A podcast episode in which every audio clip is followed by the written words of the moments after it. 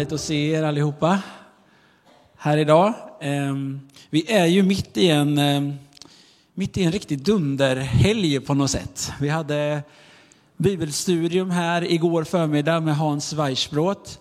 Eh, fantastiskt bra om ni frågar mig. Vad säger ni andra som var här? Visst hade vi det gått bra?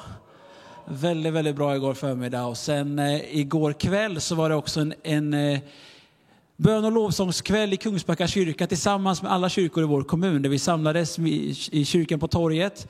I en, jag ska inte säga fullsatt kyrka, men i alla fall en välfylld Kungsbacka kyrka. Och lovsången steg mot taket och det var verkligen en, en atmosfär av Guds närvaro och enhet. Och det kändes så gott att få be tillsammans för Kungsbacka kommun. Eh, med representanter från från väldigt många kyrkor runt om i kommunen. Så det är vi väldigt glada för den kvällen. Och idag är det gudstjänst och även årsmöte som vi hörde, årsmötessöndag.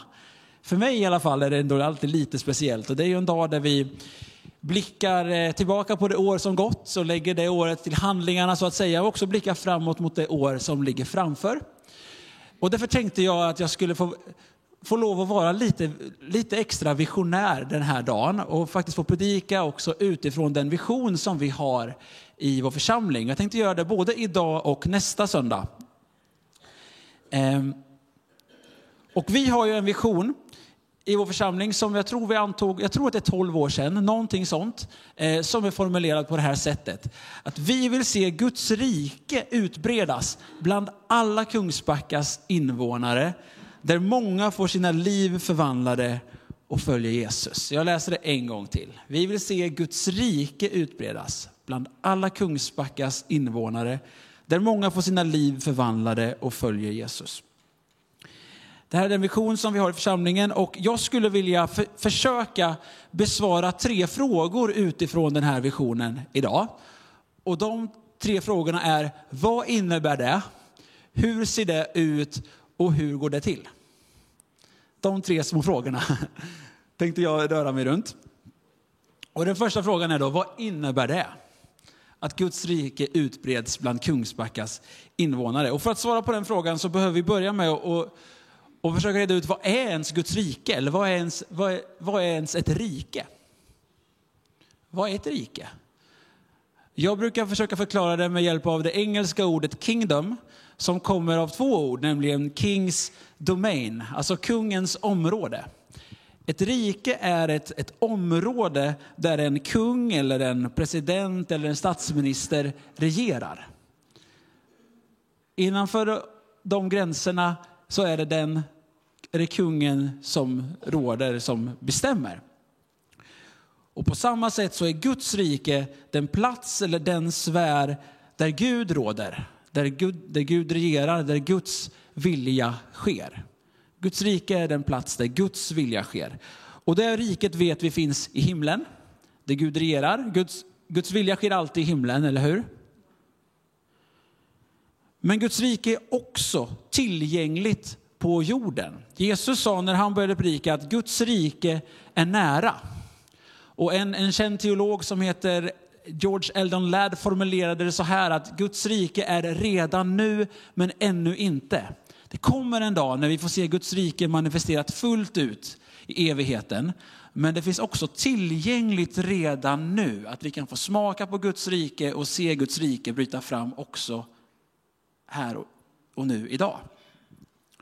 Redan nu men ännu inte. Och det kommer till uttryck där Guds vilja får ske. När situationer och omständigheter och sammanhang kommer i linje med den Gud är och det som är hans vilja. Där bryter Guds rike fram. Och det här kan vi också se, om du inte tror mig, i, eh, i Herrens bön, när Jesus lär sina lärjungar att be i Matteus 6. Den bön som bes varje, varje dag och varje vecka över hela vår värld som vi också kallar för Fader vår, så säger Jesus så här till sina lärjungar. Så ska ni be, vår far i himlen, låt ditt namn bli helgat. Låt ditt rike komma, låt din vilja ske på jorden som i himlen. Låt ditt rike komma, låt din vilja ske på jorden som i himlen. Så här kopplas också Guds rikes kommande eller utbredande ihop med att Guds vilja sker på jorden på samma sätt som den sker i himlen. Så det här är bönens kärna, att på samma sätt som Guds vilja alltid sker i himlen ska den också få ske på jorden. Med andra ord, att jorden skulle få likna himlen mer.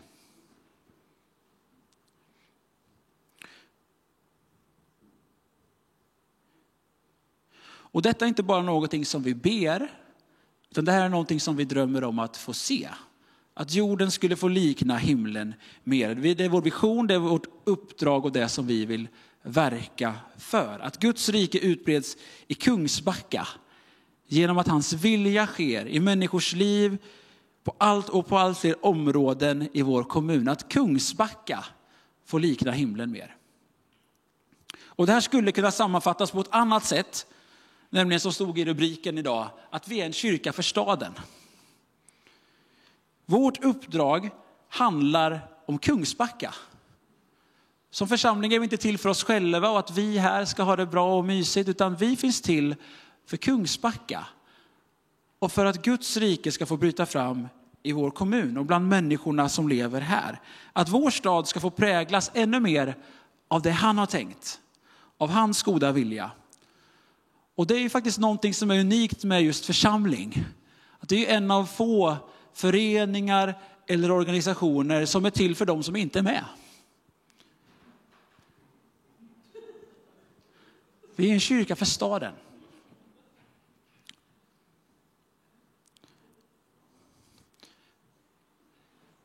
Hur ser det ut? Om vårt uppdrag är att Kungsbacka ska få likna himlen mer, då behöver vi ha någonstans himlen som mall för vad det är vi vill se. I himlen vet vi att, vi vet ju lite grann i alla fall om hur det är i himlen. Vi vet att där finns det inga krig. Det finns ingen sjukdom, ingen nöd, inget utanförskap i himlen. Inga orättvisor. Och i himlen så lever människor och Gud i, en, i harmoni med varandra, i en upprättad relation, eller hur? Jesus han formulerade så här när han sände ut sina lärjungar att predika detta i Matteus 10. Så sa han så här, där ni går fram ska ni predika himmelriket är nära. Bota sjuka, uppväck döda, gör spetälska rena och driv ut onda andar. Det ni har fått som gåva ska ni ge som gåva. Så Guds rikes utbredande handlar först och främst om att människor får, får lära känna Jesus, får höra de goda nyheterna om, om vem han är och vad han har gjort och få sina liv förvandlade genom hans nåd, genom frälsningen som finns tillgänglig genom Jesu kors. Men Guds rikes utbredande handlar också om att människor får uppleva helande, upprättelse och befrielse till ande, själ och kropp genom att hans vilja sker. Så där Guds rike byter fram med under och mirakler någonting naturligt och självklart. Men Guds rikes utbredande handlar också, inte bara om under och mirakler, det handlar också om fred, rättvisa och rättfärdighet. Om att den som lider nöd på olika sätt får hjälp och upprättelse. Att den som lider av fattigdom och utanförskap och ensamhet blir hjälpt. Så när Guds rike bryter fram i Kungsbacka får den som är ensam uppleva gemenskap. Människor får hjälp ur fattigdom och utanförskap. Äktenskap och relationer upprättas när Guds rike bryter fram. Familjer och bostadsområden blir tryggare. Barn får en tryggare uppväxt. Den psykiska ohälsan och brottsligheten minskar. Och samhällsklimatet blir mer kärleksfullt. När Guds rike bryter fram i Kungsbacka får vanliga Kungsbackabor, barn, ungdomar, vuxna och äldre, höra om Jesus och erfara hans kärlek på ett sådant sätt att deras liv blir förvandlade. Den sjuke blir botad, smärta lämnar och beroenden och bojor bryts. När Guds rike bryter fram i Kungsbacka så byts tarotkort och yoga och kristaller ut mot en frid som bara Jesus kan ge en människa. Allt detta är en del av vår vision. Vi är en kyrka för staden och människorna som bor här. Och så den kanske viktigaste frågan av mina tre. Hur går det till?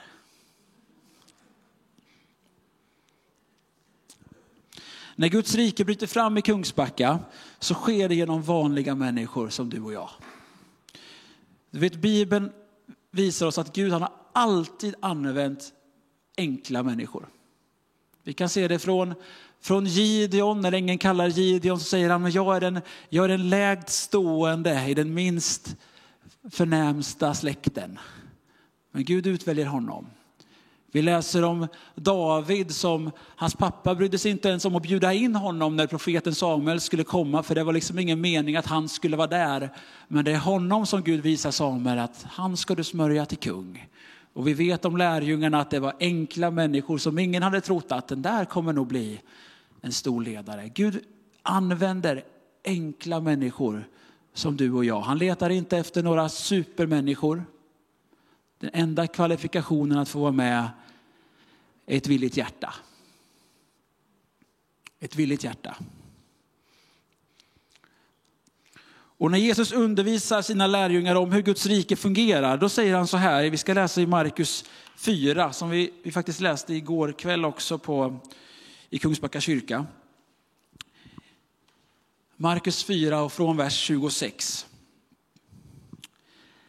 Jesus sa, Guds rike är som när en man sår säd i jorden.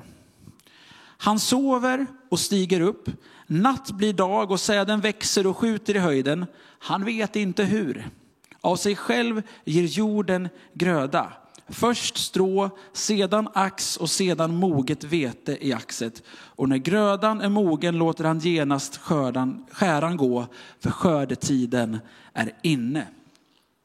Här beskrivs hur en, hur en såningsman planterar säd i jorden. Och när det planteras så ger jorden gröda av sig själv. Bonden går och lägger sig och sover och han vet inte själv hur det går till. Men det blir växt, det blir liv. Fokus i berättelsen är inte bondens förträfflighet, hans skicklighet som såningsman. Utan det som gör att det fungerar är växtkraften som finns i det här fröet som blir sått. När det kommer i jorden så växer det och det blir liv. Och på samma sätt är det med evangeliet, med Guds rike. Det har en inneboende växtkraft. Det är naturligt för Guds rike att växa, att utbredas och bli till liv. Det är utbredande till sin natur. Det handlar inte om den som sår och dennes kunnande, utan det handlar om kraften, potentialen, livet som finns i fröet. Ni med? Vi läser vidare i nästa vers, från vers 30. Han sa också, vad ska vi likna Guds rike vid? Vilken liknelse ska vi använda? Det är som ett senapskorn. När man sår det är det minst av alla frön på jorden, men när det blivit sått växer det upp och blir större än alla andra köksväxter och får så stora grenar att himlens fåglar kan bygga bo i dess skugga. Guds rike är som ett senapskorn som blir planterat. Ett litet korn som kanske inte ser så mycket ut för världen, men när det växer upp så har det potential att bli något fantastiskt stort och vackert som kan ge skugga och skydd åt många. Guds rike sprids genom det som kan verka litet obetydligt. Men när det blir sått och när det får rätt förutsättningar av tid, och utrymme och näring så finns det en enorm växtkraft.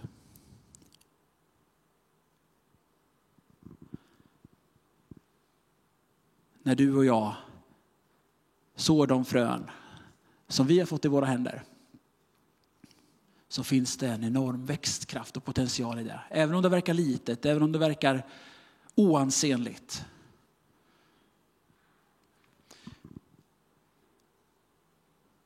En människas väg till tro är ofta en, en lång process av flera händelser som samverkar med varandra. Med många steg på vägen, tror jag. Och jag skulle vilja illustrera för er hur det skulle kunna se ut. Med en berättelse.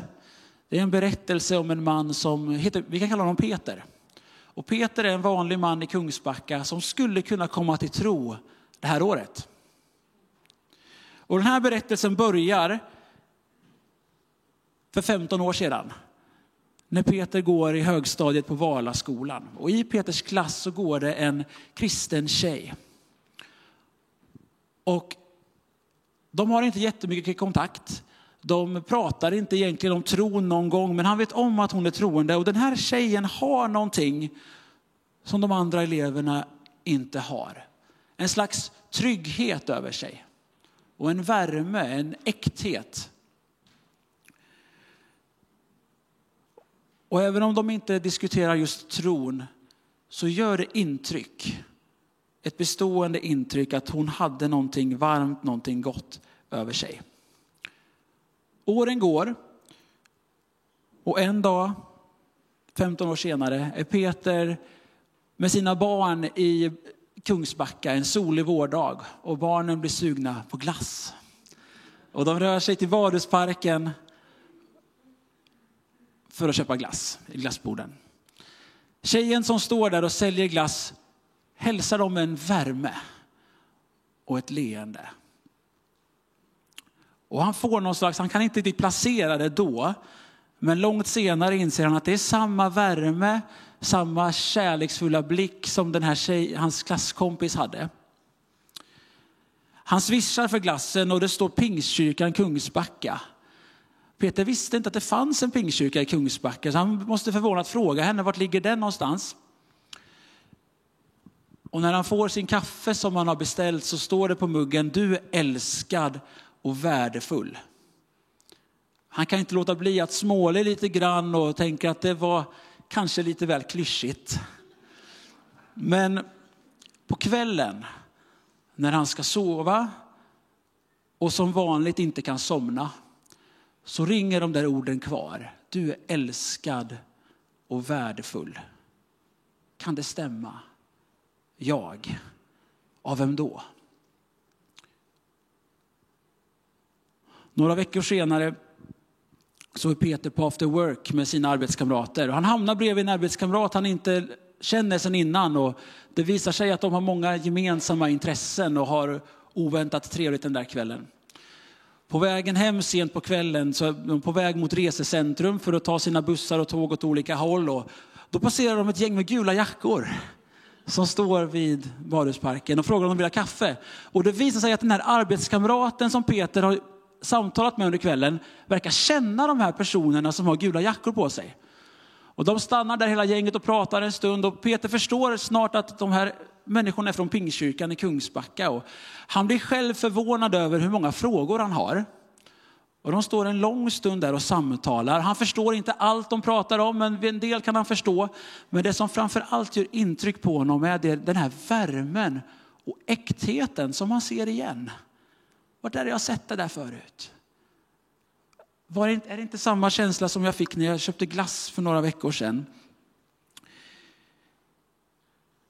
Efter en lång stund så fortsätter de mot resecentrum och han frågar arbetskamraten, hur kommer det sig att du känner dem där? Och han svarar bara kort, vi är med i samma kyrka. Tiden går och nu börjar en, en vänskap växa fram, en ny vänskap mellan Peter och hans troende arbetskamrat. De sitter ofta vid samma bord i lunchrummet och pratar. Ibland ställer Peter någon fråga om tron, men inte alltid. Och arbetskamraten är aldrig påflugen. Men när han väl får en fråga så är det ändå tydligt att han tycker om att berätta om sin tro. Han har inte alla svar, men han har en ödmjukhet och en ärlighet som känns äkta och på riktigt. På sommaren fyller Peters pappa år. Och de har inte så mycket kontakt för Peters pappa har så länge Peter kan minnas brottats med ett alkoholmissbruk och pappan var inte så närvarande under Peters uppväxt. Men de brukar ändå träffas i samband med födelsedagarna. Eh, så, då, så Peter besöker sin pappa på hans födelsedag och när han kommer dit så är pappan annorlunda än han brukar vara. Han är lugnare, han ser piggare och fräschare ut än han brukar göra. Och Peter frågar vad, hur, vad har hänt med dig? Och han berättar att han har börjat gå till något som heter Mötesplatsen i Pingstkyrkan. Där han får en kasse med mat varje vecka och en tallrik med soppa. Och han säger att de är så snälla där. Jag känner mig sedd, jag känner mig välkommen. Och pappan berättar också att han har börjat gå på någonting som kallas för hemgrupp och börjat få riktiga vänner där. Och han berättar också att han har varit nykter i tre månader. Och det här gör intryck på Peter. Och samtalen med den troende arbetskamraten blir mer frekventa. Han ställer mer frågor. En nyfikenhet börjar väckas efter det han sett i sin pappa. Och när hösten närmar sig så frågar hans arbetskamrat om inte Peter skulle vilja följa med på en alfakurs. Peter tvekar, men efter, en, efter någon veckas funderande så säger han att men jag följer med om du följer med. Så de bestämmer sig för att gå dit tillsammans. Och Peters pappa är också med och går kursen. Och första gången Peter kommer dit så är det första gången han besöker en frikyrka. Och han undrar nog lite vart han har kommit. Men det finns någon, någonting hos människorna där, än en gång den där värmen. Att han känner sig välkommen. Och han bestämmer sig för att fortsätta gå. Och några månader in på den här kursen så är det dags för helig andedygnet. Och när de är på det så får Peter frågan om inte han vill ta emot Jesus i sitt hjärta. Och till sin förvåning så svarar han ja. Han inser att jag vet nog inte exakt vad det är jag säger ja till här, men han kan inte neka att det känns gott på insidan. Att han känner en värme och en frid som han aldrig känt förut.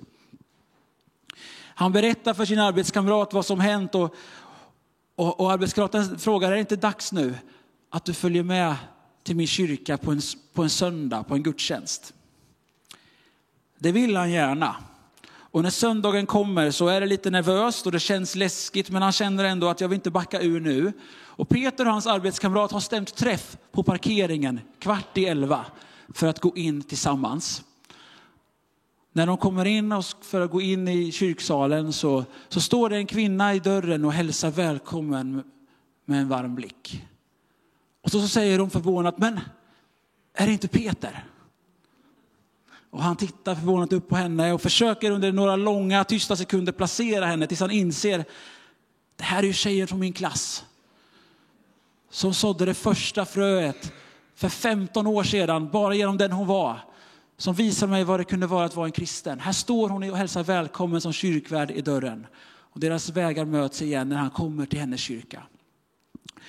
Lovsången drar igång och han har svårt att hänga med i melodierna.